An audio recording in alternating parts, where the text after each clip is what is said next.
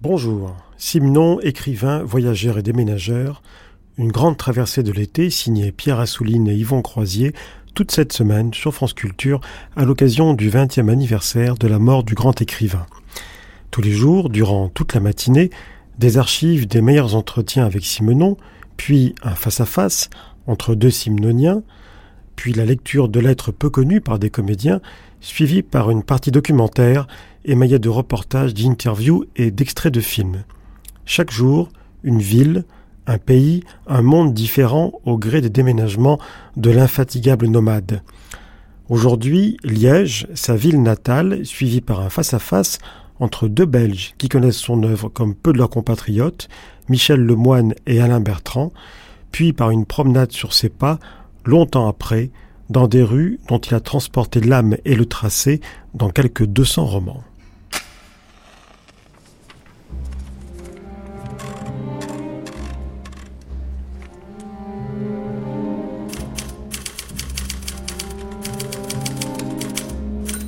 J'écris par besoin d'écrire, de même que vous mangez par besoin de manger, n'est-ce pas? Vous ne mangez pas seulement par gourmandine, vous mangez parce que vous avez faim. Eh bien, j'écris parce que j'ai envie de manger. J'ai toujours écrit d'ailleurs. Dès l'âge de 10-12 ans, j'écrivais. J'étais sûr que je passerais ma vie à écrire.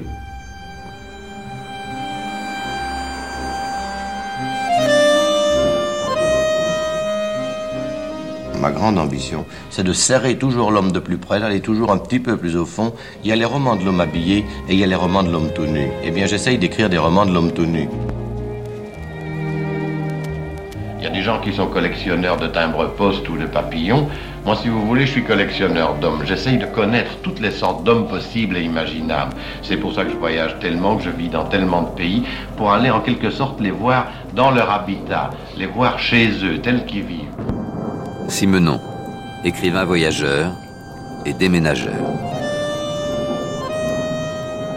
Pierre Assouline, Yvon Croisier. En quelque sorte, je voyage comme l'escargot, avec ma maison sur le dos. Je veux dire que j'y emmène même un nid, même quelquefois une partie de mes meubles, ma machine à écrire. Je m'installe comme pour la vie. Parce qu'à un moment donné, j'ai besoin de transporter ma vie ailleurs, de me mettre dans un autre entourage, dans un autre milieu.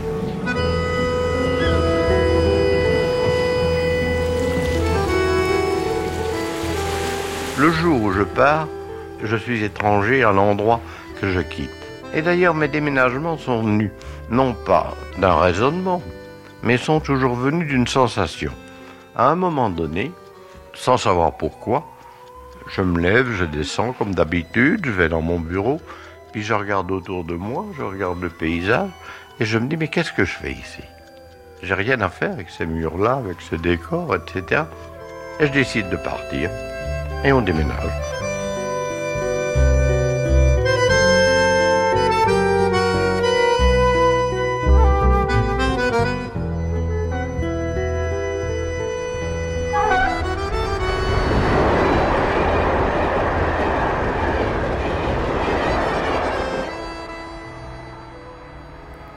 Que Malraux avait légèrement exagéré.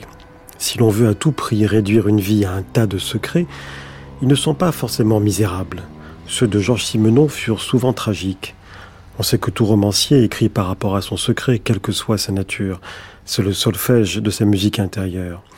L'énigmatique pudeur Simenon, transmise de génération en génération, aura poussé le mémorialiste en lui à étaler en fin de parcours ce qu'on en aurait cru très privé, tout en faisant l'impasse sur des pans entiers de sa vie.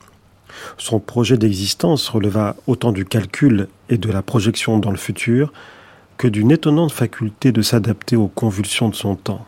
Mais qui dira jamais à quoi obéissent véritablement le rythme d'une vie et le mouvement d'une œuvre Sartre suggérait qu'on entre finalement dans la vie d'un mort comme dans un moulin.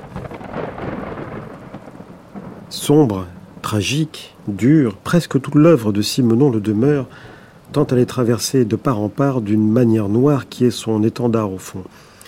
Il aurait suffi de lui donner un titre unique, du style La comédie humaine, à la recherche du temps perdu, Les Rougons Macquart ou encore Les hommes de bonne volonté, pour que son œuvre complète soit considérée à l'égal de ces grands massifs romanesques.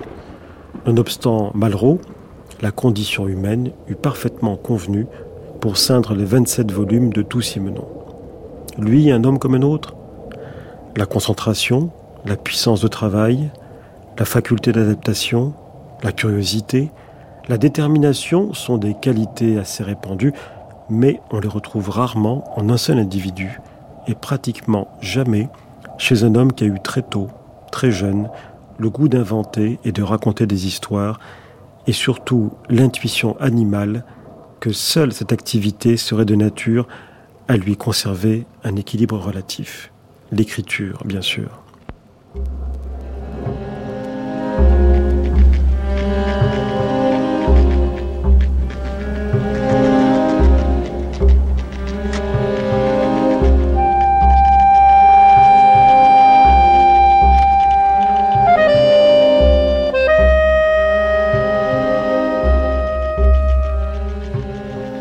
Questions qu'on vous pose sont banales, plus il est difficile de vous en tirer. C'est très difficile de répéter toujours la même chose. Alors quand vous avez devant vous un journaliste euh, qui ne vous a jamais lu, qui ne connaît rien de votre vie ni rien, et qui cherche, qui tâtonne, euh, à quel âge avez-vous commencé à écrire, euh, comment est-ce que vous avez créé le personnage du commissaire Maigret, est-ce que, enfin, les questions traditionnelles, c'est très, très, très pénible. Mais jusqu'ici, vous m'avez posé des questions, euh, je ne dirais pas amusantes, mais intéressantes, enfin des questions qui, moi, m'amusaient.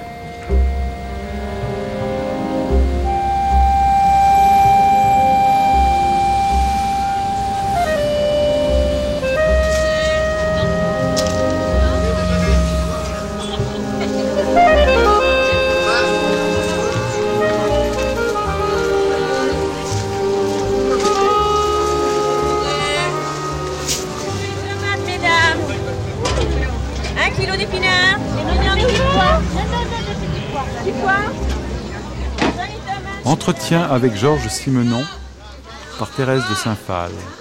Mars 1968.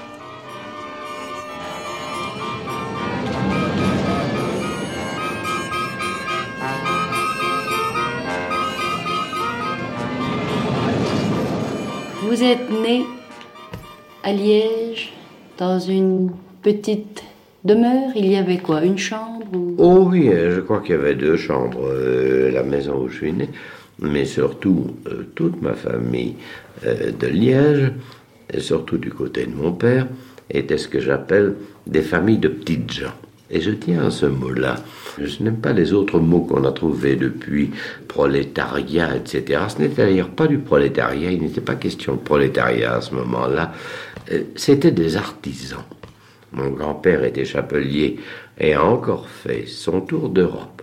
Comme compagnon, il a vraiment encore fait son artisanat. Et la plupart de mes oncles ont été aussi des artisans. Et la rue de mon grand-père, où j'allais tous les dimanches, était encore une rue entièrement artisane.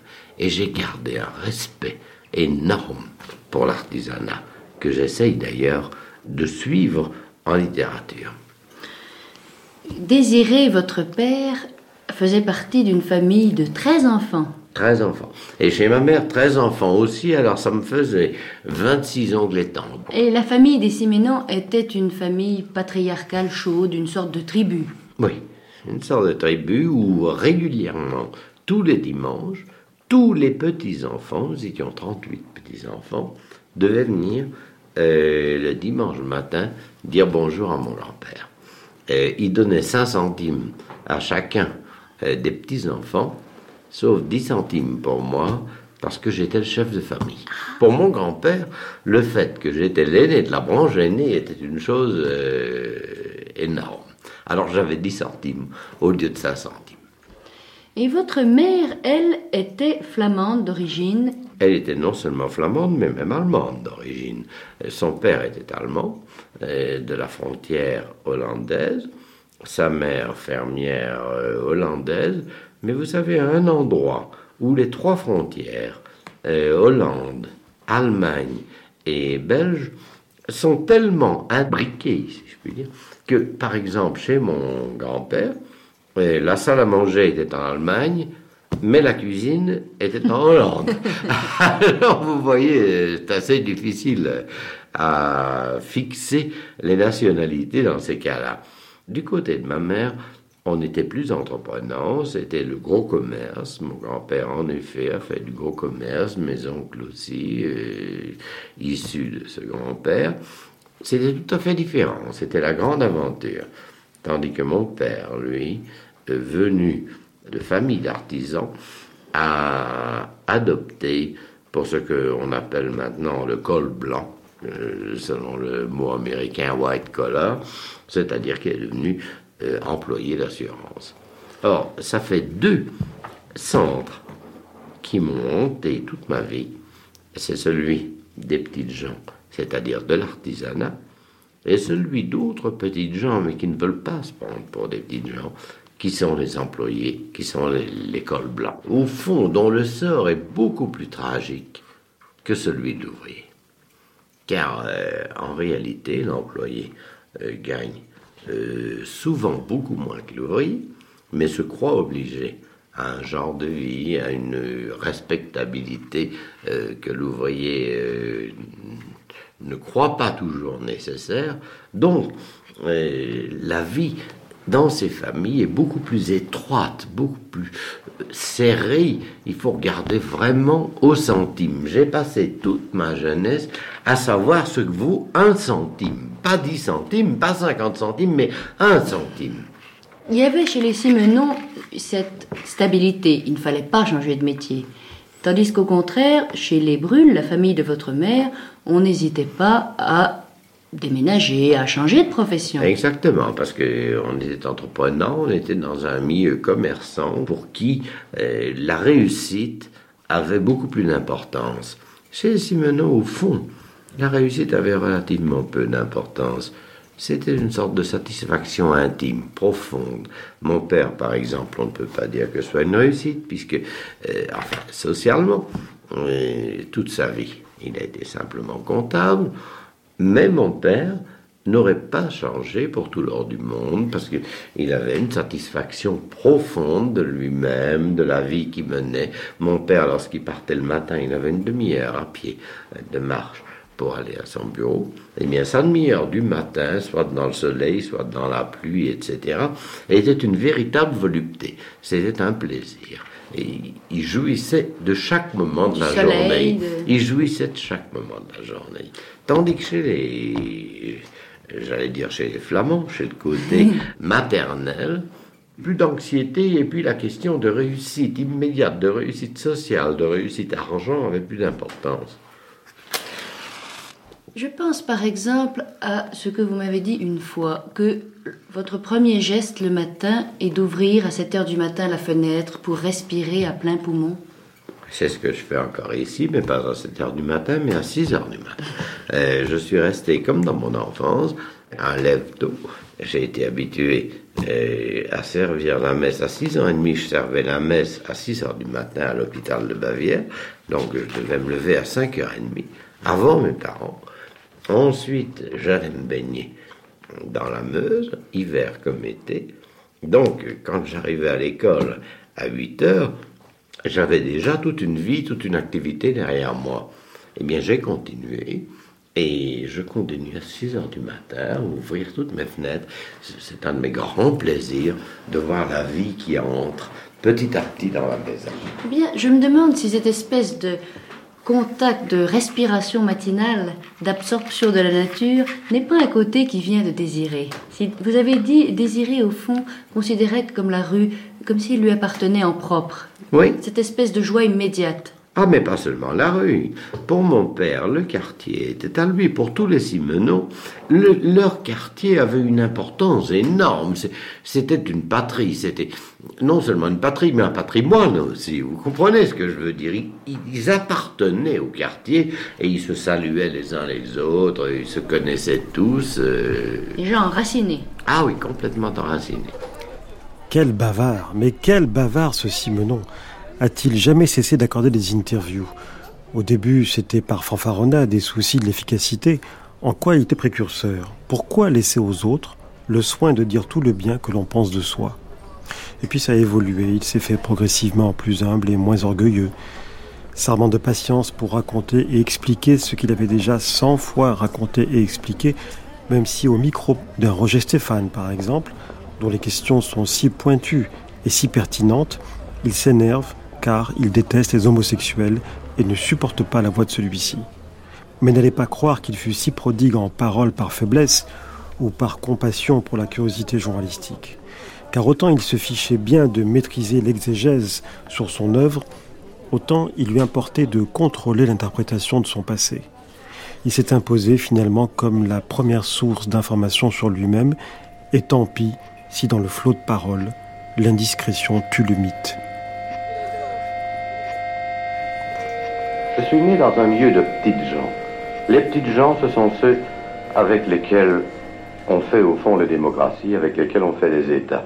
Ce sont ceux qui croient à tous les tabous, qui croient à toutes les vérités qu'on veut leur faire croire, qui suivent absolument toutes les règles euh, de morale que l'on veut inventer euh, pour en faire des citoyens dociles. 1963, entretien avec Roger Stéphane. Est-ce que vous avez l'impression vous-même d'avoir trahi ce monde des petites gens?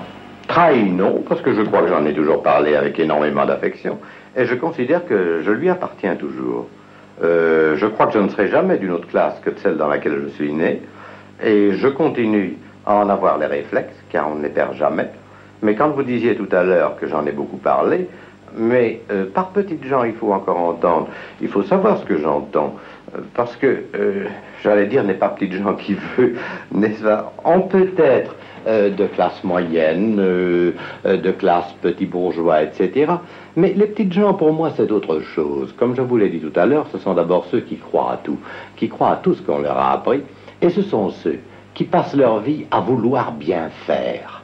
Car vraiment, ces gens sont hantés du besoin de bien faire, d'être approuvés par les autres, d'être approuvés aussi bien par l'autorité que par leurs voisins, que par leurs enfants, que par tout le monde. Et c'est très pénible, c'est très dur. J'ai découvert ça dans mon enfance et je ne l'ai jamais oublié. Voilà. Pouvez-vous évoquer votre famille, votre père, votre mère à Liège? Euh, mon père était comptable, c'était le seul qui était l'intellectuel de la famille, parce qu'il était comptable. Vous voyez euh, quel degré d'intellectualité.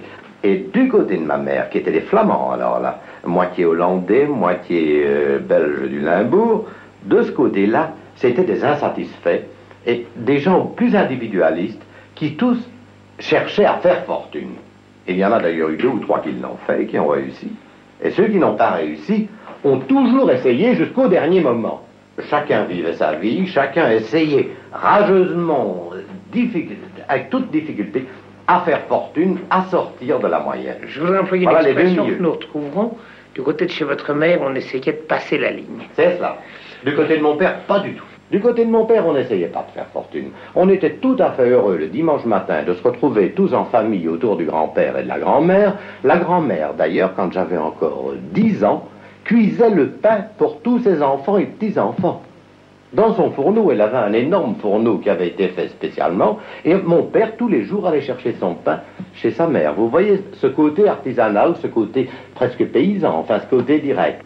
Et maintenant, si vous me demandez... Euh, quelles sont les influences de, ma jeunesse qui sont restées. Il y a d'abord le fait euh, de mon père et de ma mère. Euh, mon père qui d'un côté euh, représentait l'homme résigné. Il faut dire, c'était le résigné, mais qui était parvenu à bâtir son bonheur sur cette résignation. Car je crois que mon père était un homme parfaitement heureux. sans grande joie, sans grand bonheur, mais il était parvenu à se dire, mon Dieu, euh, dans la vie, nous n'avons à notre disposition que des petites joies. Prenons donc ces petites joies. Et je vois encore partir mon père pour son bureau à 8 heures du matin. Il avait une demi-heure de marche. Il s'en allait et regardait les vitrines, regardait les gens à gauche et à droite, euh, respirait le soleil, respirait l'air frais du matin. Et je suis sûr que cette demi-heure de marche euh, lui donnait un plaisir énorme. Il arrivait à son bureau euh, où il avait des colonnes de chiffres qui l'attendaient. Mon père était parfaitement heureux d'être le plus rapide dans son bureau à faire des additions. Et ça, on fait les bonheurs que l'on peut, comme d'ailleurs à Paris, il y a des gens qui sont parfaitement heureux d'être champions de belote. On se fait son bonheur. Je crois que chacun, il y a une loi de compensation. Si malheureux que vous soyez, vous trouvez votre compensation quelque part. Vous comprenez ce que je veux dire Comme quand il rentrait à la maison, bon, il n'avait rien à dire parce que ma mère euh, avait beaucoup plus d'autorité que lui. Eh bien, mon père se mettait dans son fauteuil d'osier, prenait son journal, le lisait, et était parfaitement heureux aussi si c'était l'été. Il mettait sa chaise sur le trottoir à côté de notre euh, porte, car ça se faisait encore à cette époque-là, lisait son journal de même en, respirant l'air du soir, et je suis persuadé qu'il était très heureux aussi. Euh, vous voyez, d'abord, ça c'est pour vous donner une petite idée de ma notion du bonheur. Je voudrais que vous évoquiez votre mère dont vous n'avez pas évoqué à la fois le côté, non seulement le côté âpre, mais le côté laborieux, douloureux. Votre mère qui était toujours malade, souffrante et acharnée au travail. Et qui a 83 ans maintenant, vit seule dans sa maison à Liège. Il n'y a rien à faire pour qu'elle prenne quelqu'un pour l'aider, qui fait encore tout son ménage et qui refuse rigoureusement toute aide. Vous voyez cette femme qui a toujours été ce qu'on appelait à Liège un oiseau pour le chat parce qu'elle était la treizième enfant, elle était souffreteuse. Ma mère est justement la scrupuleuse. Elle a toujours eu l'impression qu'elle commettait une faute vis-à-vis de quelqu'un, vis-à-vis de quelque chose, mais en même temps, elle voulait que sa bonté rapporte. Euh, c'est-à-dire que, par exemple, elle euh, se relevait pour réparer les chaussettes de ses étudiants pauvres. Elle leur réparait les chaussettes sans leur compter euh, la moindre somme pour ça. Mais si ces étudiants n'avaient pas assez de reconnaissance pour ce travail qu'elle faisait, elle se mettait à les détester. Vous comprenez ce que je veux dire? Euh, C'est un mélange à la fois d'extrême bonté et tout de même, euh, je ne dirais pas de calcul, mais d'une certaine susceptibilité exacerbée. Et se plaignant beaucoup. Se plaignant toujours. D'ailleurs, du côté de ma mère, j'ai toujours entendu les femmes, lorsqu'elles se réunissaient, ma mère et ses sœurs, se plaindre. J'appelais ça d'ailleurs des larmes pâties. Euh, elles pleuraient. Elles adoraient pleurer. Une bonne après-midi pour elles, c'était de dire Oh, tu sais, telle, cette jolie femme, tu sais, celle qui a épousé un agent de police et qui a une si jolie petite maison, eh bien, tu ne sais pas, Henriette, elle a un cancer, figure-toi. Et puis elle pleurait toutes les deux. J'étais heureuse de penser à ce cancer. Et telle, tu sais, on opérée avant-hier d'une descente de matrice. C'est horrible, n'est-ce pas? Et son mari, bah, tu sais, ce, beau, beau, bel, grand, fort bel homme. il a une maladie de cœur et un de ces jours, il va tomber sur le trottoir. Elle pleure à nouveau, heureuse comme tout. Vous voyez? Le sens du bonheur et du malheur, vous savez, sont deux, deux sens euh, qui ne sont pas tellement opposés.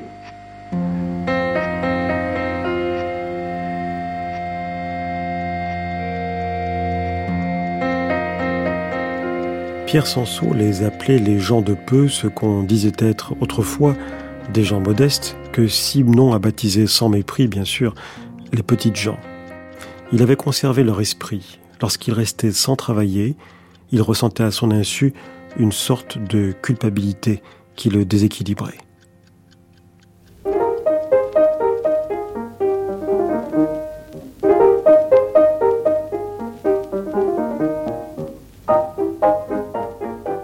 La radiodiffusion française présente Qui êtes-vous Georges Simenon. Une émission d'André Gillois. Avril 1952.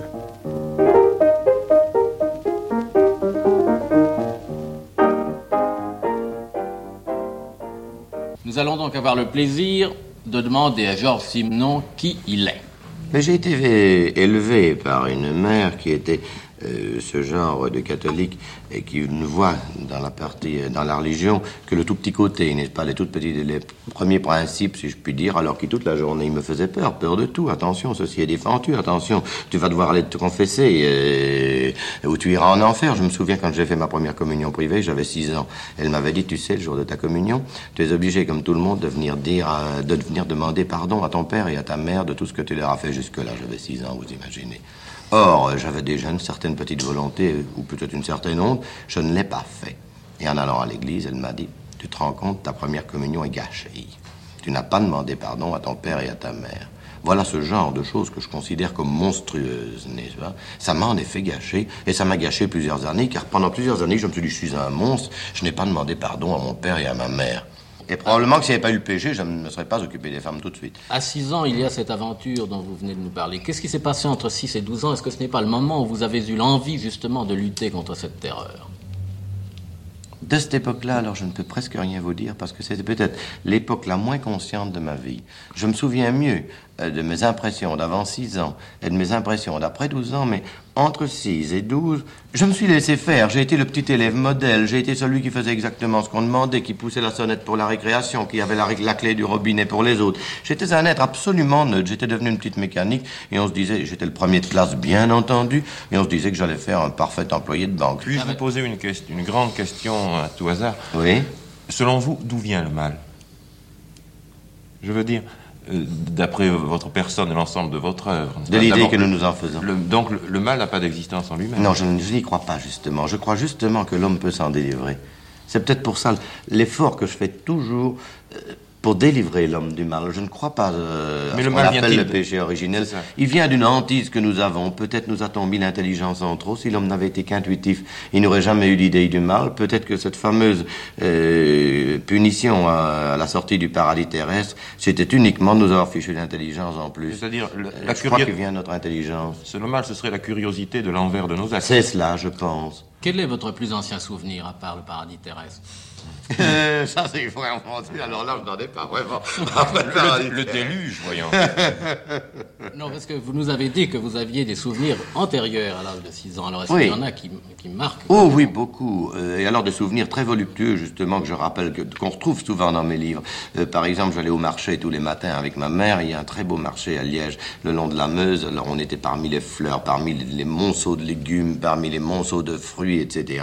Voilà une sensation que j'ai souvent retrouvée. Vous retrouverez beaucoup de marchés dans mes romans. D'ailleurs, quand j'arrive dans une petite ville, la première chose que je fais, c'est d'aller voir le marché local. Euh, C'était d'aller chez les bouchers avec elle partout, d'aller euh, acheter le beurre, l'odeur des crèmeries, l'odeur des magasins. Et ça m'est tellement resté que maintenant encore, c'est moi qui fais le marché le plus souvent parce que j'adore aller faire le marché.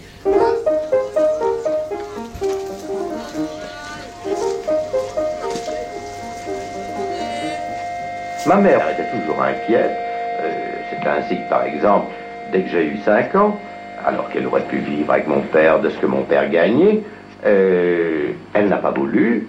Elle a loué une maison presque à l'insu de mon père. Elle l'a mis devant le fait accompli et a pris des locataires. À Liège, prendre des locataires, ça veut dire prendre des étudiants à l'étranger. Comme Liège est une ville universitaire, à cette époque-là, beaucoup d'étudiants, surtout russes et polonais, venaient plutôt étudier à Liège qu'en France parce que c'était moins cher, la vie était moins chère.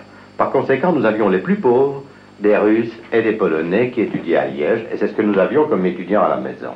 Alors, mon père, qui aimait tellement sa vie calme, ses pantoufles, sa tranquillité, rentrait chez lui pour trouver huit personnes à table, en train de manger du borge, de la soupe aux cerises, de l'oie fumée, euh, des tas de plats qui lui étaient totalement étrangers et dont il avait horreur. Et pour entendre parler russe, polonais, euh, etc.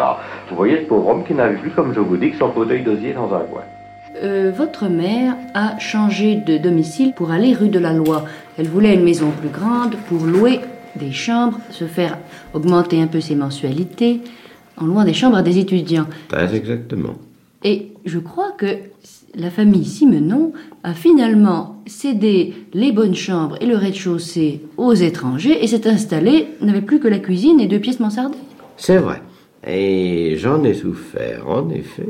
Mais aujourd'hui, j'en suis très très reconnaissant à ma, mère, parce que grâce à elle, et grâce justement avec cette enfance que j'ai passée avec des étudiants russes, polonais et autres, qui étaient tous euh, des intellectuels politiquement axés du côté révolutionnaire, j'ai pu suivre toute une euh, période euh, de la vie politique des 60 dernières années avec beaucoup plus de connaissances et aussi j'ai connu Gogol, Dostoïevski, euh, etc., avant même de connaître Balzac. Vous voulez dire que le petit garçon intense que, que vous étiez, le gosse de 8 ans, de 9 ans, tournait autour des étudiants et qu'il vous parlait, il vous disait As-tu lu? Ah ben il m'avait pris comme une espèce de mascotte, n'est-ce pas? Comme il savait que j'avais une curiosité intensive, j'étais curieux de tout, eh bien il me parlait de tous ces livres, de tous ces auteurs,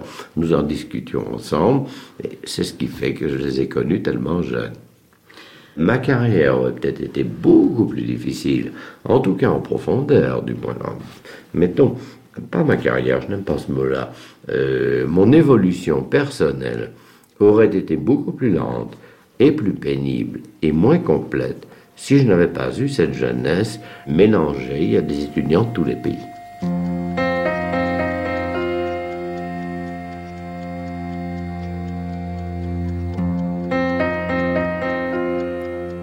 Ces petites gens, il est fier d'en avoir été fier et fier de leur appartenir, encore par l'esprit, malgré l'argent et le succès. Son attachement est affectif, sa fidélité sans faille. Mais Simon n'en est pas moins celui qui, très tôt, très jeune, va rompre avec ce monde d'avant, refusera de se résigner à être comme eux, une victime de la société et de ses injustices. Il ne sera pas de ceux qui courbent les chines. Comme je vous ai dit, j'ai été tout à fait avec mon milieu, avec tout ce qui m'entourait jusqu'à l'âge de 12 ans, 12 ans et demi, et à ce moment-là, je me suis rendu compte que ces gens-là, je parle des miens, de mes parents, de mes oncles, de mes tantes, tout ça, étaient des victimes. Et je me suis dit, non, je ne veux pas être une victime aussi. Je ne veux pas avoir le même sort qu'eux. Je veux m'en sortir, être en dehors de cela. Mais c'est-à-dire que pour vous, rien n'était inéluctable. C'est cela. Tandis que pour les vôtres, ils vivaient sous le, dans le sentiment... À l'idée qu'automatiquement, ils étaient des victimes résignées. Et c'était tout ce milieu-là, à ce moment-là. Bon, mais c'est pas à 14 ans que se, destine, que se dessine votre destinée. Ça fait à 14 ans, alors là, c'était bien décidé. Là déjà, je n'écrivais plus. Mes compositions françaises au collège, je ne les faisais plus sur le thème donné, mais mon professeur me permettait de prendre le thème qui me plaisait. Quelquefois c'était 30 pages, quelquefois c'était 50 lignes en vers. Ça, il avait déjà reconnu que je pouvais faire ce qui me plaisait. Non, à 14 ans, ça c'était tout à fait décidé. Et à 14 ans, n'oubliez pas que euh, j'avais lu à, à ce moment-là, alors tous les, enfin tous les Russes, j'avais lu les, les 4-5 principaux auteurs russes dont je vous ai parlé, je commençais à lire Conrad, euh, j'avais lu Stevenson, j'avais lu Melville, etc. Mais où trouviez-vous ces livres? Pas chez À la bibliothèque municipale. Euh, il y avait à ce moment-là un poète qui s'appelait Vrins, un poète en langue wallonne. Euh, il s'appelait Vrins, il portait un grand chapeau et une lavalière, comme j'en ai porté d'ailleurs pendant un certain temps aussi. Et tous les matins, je rentre un petit peu en avant, allait à la bibliothèque municipale dont il était le bibliothécaire. Et alors, à cette époque aussi, on avait chacun un carnet, chaque euh, abonné avait un carnet, et on avait droit à deux livres par semaine. Alors, comme j'en lisais à peu près 10 ou 12, j'avais pris des carnets au nom de ma mère, de mon père, de mon frère et des locataires. J'avais six carnets, ce qui me donnait 12 livres par semaine. Et même à l'âge de 12 ans, Severine, je ne sais pas pourquoi, car ça j'ai eu la chance. Dans ma vie, j'ai été sauvé par trois ou quatre hommes qui, au lieu de me contrarier, m'ont laissé faire. C'est ce qui a probablement fait que je ne suis pas devenu un révolté. Car j'ai fait de grosses bêtises ou j'ai risqué de faire de grosses bêtises. Mais par exemple, Vrins, alors qu'à l'âge de 12 ans, je n'avais droit qu'à tel secteur de la bibliothèque, il me laissait fouiller partout et emmener les livres que je voulais.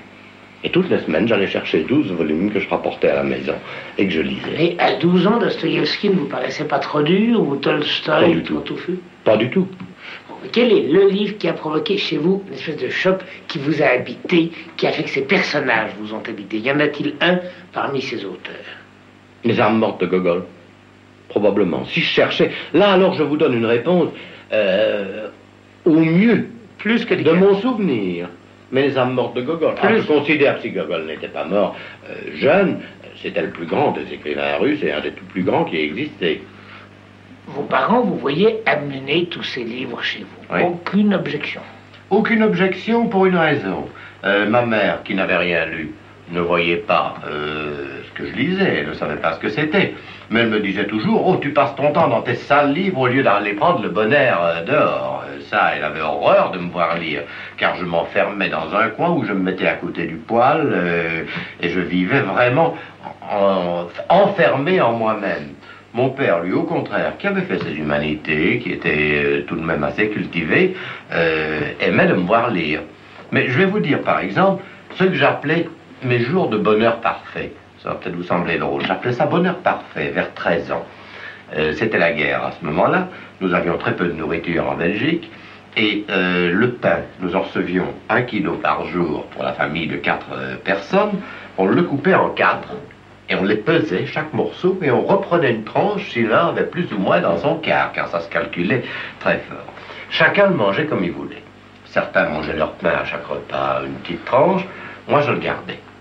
Et le mardi, au collège, nous avions euh, l'après-midi libre, le mardi et le jeudi. Le mardi et le jeudi, j'avais toute ma réserve de pain qui était restée. Et avec du miel artificiel, je faisais une espèce de gâteau horriblement lourd. Vous voyez ce pain mélangé, c'était du pain noir d'ailleurs, mélangé avec du miel artificiel. Voyez ce que ça pouvait donner. Ça faisait un gâteau qui tombait sur l'estomac comme euh, du béton. Et je m'installais dans un petit coin, tout seul, avec une cuillère, mon gâteau et un livre. J'étais même tellement paresseux que je mettais ce livre sur mon porte-musique à violon. Vous savez, j'avais un porte-musique. Je mettais mon livre là-dessus et béatement, je mangeais mon gâteau lentement et puis je bourrais une pipe avec du tabac artificiel. C'était des glands, du, chêne, des feuilles de chêne, etc. Et je fumais tout en lisant. Voilà ce qui était pour moi une après-midi de bonheur parfait.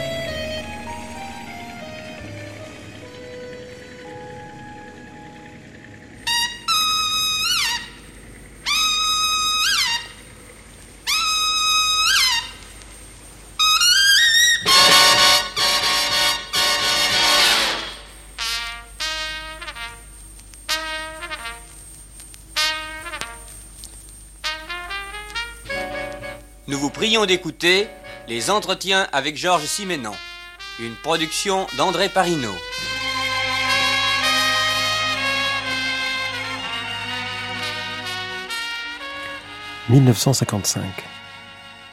Y a-t-il un événement très particulier à l'origine de votre vocation d'écrivain? Je veux dire un petit fait qui un beau jour a déclenché le mécanisme de l'écriture.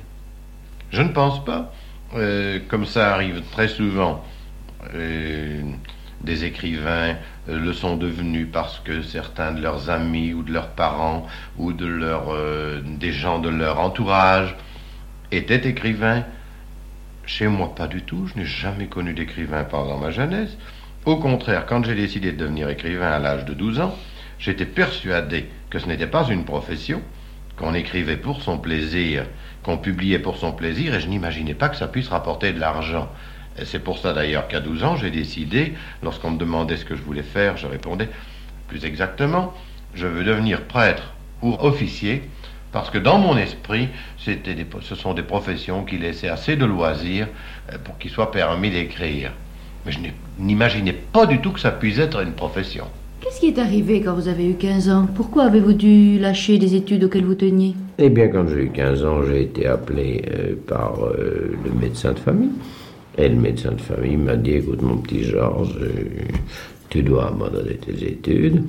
Euh, ton père est très malade. Euh, le maximum qu'il puisse vivre encore, c'est deux ou trois ans. Par conséquent, comme il n'y a pas d'argent chez toi, il faut que tu gagnes ta vie. Alors, du jour au lendemain, j'ai quitté le collège et j'ai appris à gagner ma vie. Alors, pour gagner ma vie, j'ai d'abord suivi euh, le goût de ma mère. Ma mère avait toujours rêvé d'être commerçante, et surtout commerçante euh, dans un de ces magasins où le comptoir est en marbre blanc, euh, vous savez, un de ces magasins très gais, très jolis.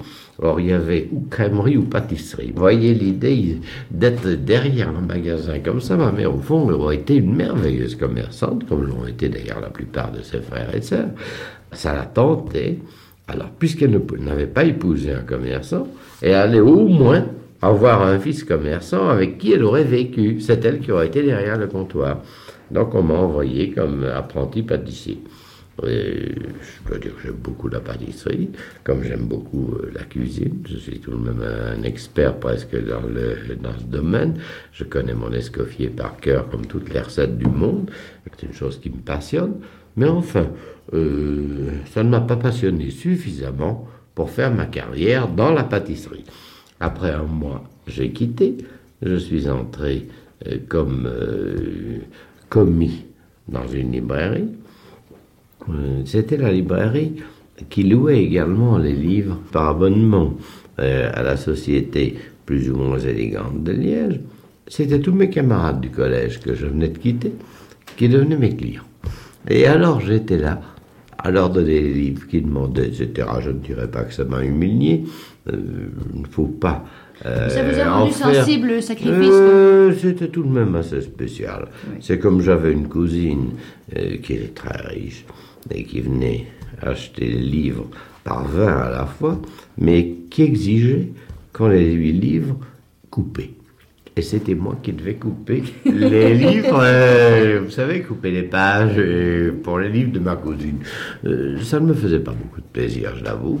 Enfin, un beau jour, je me suis fait mettre à la porte parce que un client avait demandé un ouvrage d'Alexandre Dumas père. Je cherchais au- au-dessus dans les rayons, au haut de l'échelle, cet ouvrage, quand le patron m'a dit Mais qu'est-ce que vous cherchez là-haut? Mais je dis Je cherche tel livre d'Alexandre Dumas père. Elle me dit Ça n'existe pas. Alors je dis Excusez-moi, euh, monsieur Georges, ça existe. Et ça a même été publié chez Dantu, etc., car je m'y connaissais très très bien à ce moment-là dans les livres. Alors, il m'a fait descendre, puis m'a fait venir au fond dans le petit bureau et m'a dit Aucun de mes employés n'a le droit de me donner de leçons. À partir de maintenant, vous ne faites plus partie de la maison. Et alors, euh, je suis devenu journaliste de la façon la plus bête du monde d'ailleurs, car à cette époque-là, dans les familles euh, comme la mienne, c'est-à-dire dans les familles de très très moyenne classe, de petites gens, comme je disais, on ne lisait pas les journaux. Il y avait le père qui lisait, mais la mère, elle, coupait le feuilleton, et les enfants ne voyaient rien. Je ne savais absolument rien de la politique. Je ne savais pas quel était le journal local qui était de droite, de gauche, catholique, socialiste. euh, il n'y a pas encore de communisme. Enfin, peu importe. peu on ne savait rien de tout cela. Et puis un jour, je me promenais dans la ville et je vois euh, sur une façade, Gazette de Liège, et je me suis souvenu que je venais de lire un, un livre de Gaston Leroux sur Rouletabille. Ça m'a semblé euh, très séduisant de devenir reporter. Je suis allé euh, me présenter au directeur. Le directeur a d'abord rigolé. Je, je n'avais pas tout à fait 16 ans, j'avais 15 ans et demi en réalité. Et je venais de mettre le matin même mes premiers longs pantalons. Et je suis entré à la Gazette. Voilà. Au grand désespoir de sa mère, il ne fut ni commerçant, ni pâtissier, ni libraire. Ni libraire, ni pâtissier, quoi alors? Journaliste à la Gazette de Liège, qui fut son université et le lieu de ses humanités, avec un rédacteur en chef pour professeur. Et j'ai commencé immédiatement à laisser. On m'a gardé. Je suis resté trois ans là-bas. Voilà pour toute une période. Mais vous n'étiez pas tout à fait de la famille journalistique. Le titre d'une rubrique que vous teniez alors. Hors du poulailler. Hors du poulailler, Oui. je crois, est assez symbolique. Euh, Il y avait une raison, c'est que j'étais dans un journal très conservateur et très catholique, et que le billet quotidien que j'écrivais à ce moment-là euh, n'était pas toujours tout à fait orthodoxe. Alors, pour en quelque sorte atténuer la responsabilité du journal, c'était dans un petit coin qu'on avait intitulé Hors du poulailler. Autrement dit, euh, je sentais légèrement le fagot. Quel Bon. souvenir avez-vous de cette salle de rédaction? Oh, un souvenir merveilleux. Ça a été une très belle époque de ma vie, et je dois dire que à l'homme qui dirigeait ce journal, d'abord pour m'avoir accepté, lorsque gamin de 16 ans, je suis venu me présenter, ne connaissant absolument rien, ni au journalisme, ni à rien, ni à la vie, ni à rien, je sortais de 3, de 4 ans de collège, pour m'avoir accepté d'abord, pour m'avoir toléré ensuite, malgré toutes mes incartades, malgré le, le fait que j'étais vraiment un gamin insupportable, je lui dois beaucoup de reconnaissance. Et il me fait d'ailleurs fort penser à mon père. Il en avait un peu le caractère. Je l'ai revu depuis. Et je lui ai dit, mon Dieu, quelle chance j'ai eue que vous ayez été ainsi. Parce qu'il aurait pu, lui aussi, en me faisant certaines réflexions, en me tenant la bride un peu trop courte, faire de moi un révolté. alors qu'au contraire, j'ai pu m'assimiler. Je m'excuse, cher Simon, mais n'avez-vous pas l'impression euh, que euh, sans votre père, sans ce décès, sans aussi peut-être euh, cette révélation que vous avez eue, une certaine révélation, votre vie aurait pu être totalement différente. Euh, J'en appelle uniquement à Je me souviens et à Pédigré, où on sent tellement que le personnage de Roger aurait pu, excusez-moi, mais mal tourner, sans peut-être le coup de pouce. Mais c'est pourquoi justement vous retrouvez dans mon œuvre assez bien de jeunes gens révoltés, de jeunes gens qui tournent mal. Au fond, c'est à peu près ce qui me serait arrivé si je n'avais eu deux fois la chance de tomber sur des hommes dont l'indulgence, euh, mais l'indulgence invisible en quelque sorte, m'a sauvé. C'est mon père d'abord, euh, le rédacteur en chef, directeur de la Gazette de Liège ensuite, qui ont eu sur moi une énorme influence par le fait qu'ils ne s'opposaient à rien, qu'ils me regardaient, euh, vous savez comme, Maigret regarde certains de ses personnages, ce n'est pas un regard d'indulgence, ce n'est pas de la bonté non plus, c'est difficile à expliquer. Une générosité C'est une- virtuelle. C'est ça, une générosité enveloppante. Et alors, devant ces hommes-là, quelle révolte voulez-vous avoir? Ce n'est pas possible, la révolte naît dans l'œuf, n'est-ce pas? C'est pour ça que je leur dois énormément. Et je crois que c'était important de souligner ça, parce que euh, Holst, dans La neige était sale, pose sa main sur l'épaule de Franck et ça. il lui dit c'est difficile d'être un homme. C'est pas? Et je crois que c'est une des clés. Oui, et je l'ai senti vraiment vers l'âge de 16-17 ans. Au fond, j'étais prêt à toutes les extrémités. Il y avait en moi toutes les révoltes possibles et il y avait en moi l'énergie également pour aller jusqu'au bout de ces révoltes. Par conséquent, c'est grâce à ceux que j'ai rencontrés à ce moment-là que ça n'a pas été plus loin. Tourner mal Probablement, il y a pensé, car le risque était réel, tant il avait du mal à contenir ses excès et son énergie.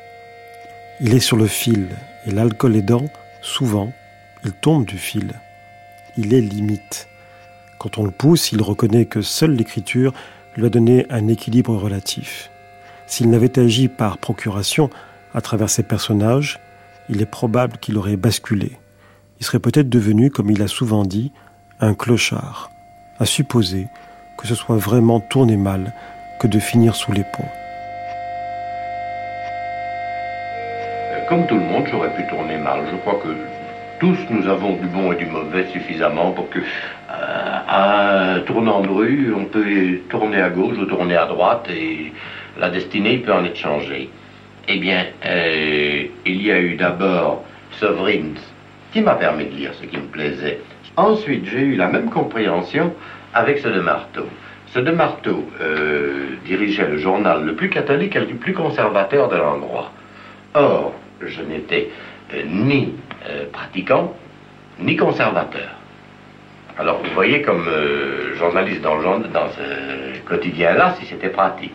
Mais ça ne me gênait pas. Or, un jour, il m'a envoyé à un grand dîner officiel, parce qu'il n'y avait personne d'autre à y envoyer. Vous savez, on a très peu de collaborateurs dans un journal de ce genre-là.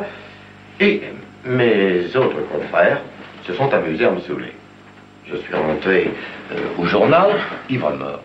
C'était un dimanche, il se fait que mon patron y est arrivé quelques minutes après moi, et que je me suis mis à l'engueuler comme du poisson pourri. Lui dire que c'était un hypocrite, qu'il avait un nez comme une fraise, une barbe à poux, enfin, toutes les choses possibles et imaginables. Je lui ai dit, vous- le lendemain, quand je suis revenu, je ne savais rien de ce qui s'était passé.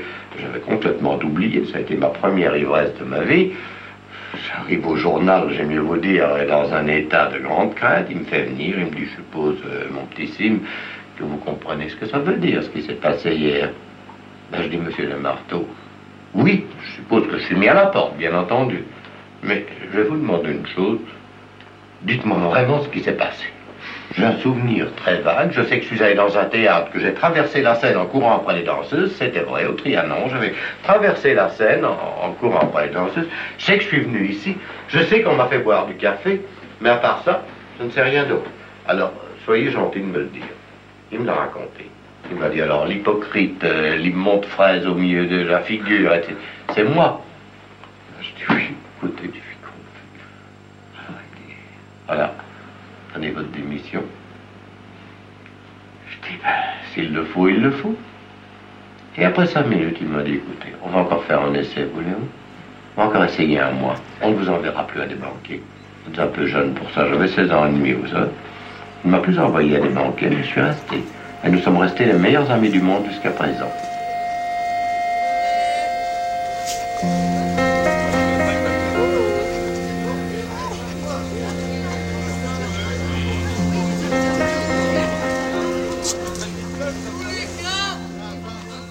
À 16 ans, vous avez commencé à écrire un premier roman qui n'a jamais été publié, où on décrivait, je crois, un long jeune homme osseux qui était sensible à l'odeur des marchés. Ce n'est pas le premier.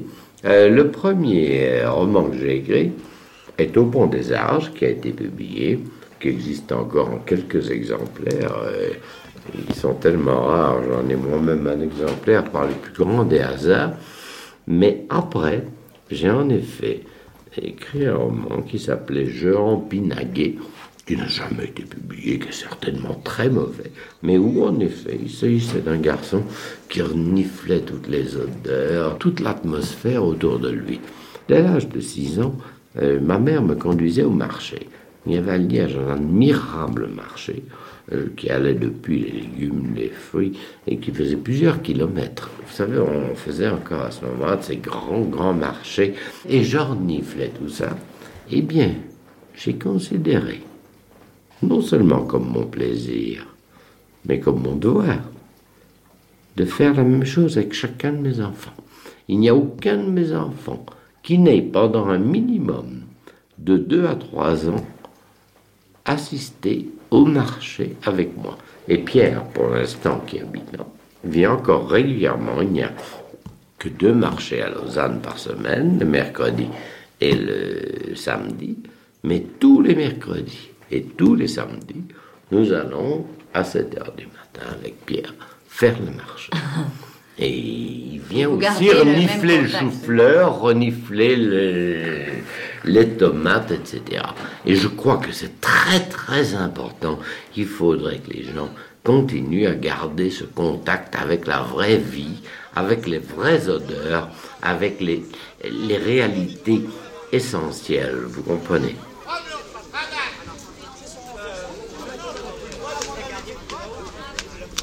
Dans un instant, la suite de notre grande traversée.